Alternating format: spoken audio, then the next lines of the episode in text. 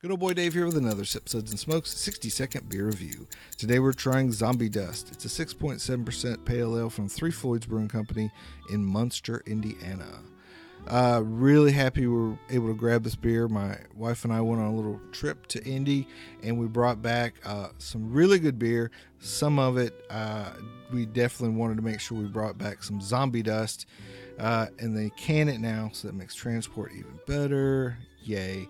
Um, Really cool beer, intense citrus flavors. I'd say mostly grapefruit.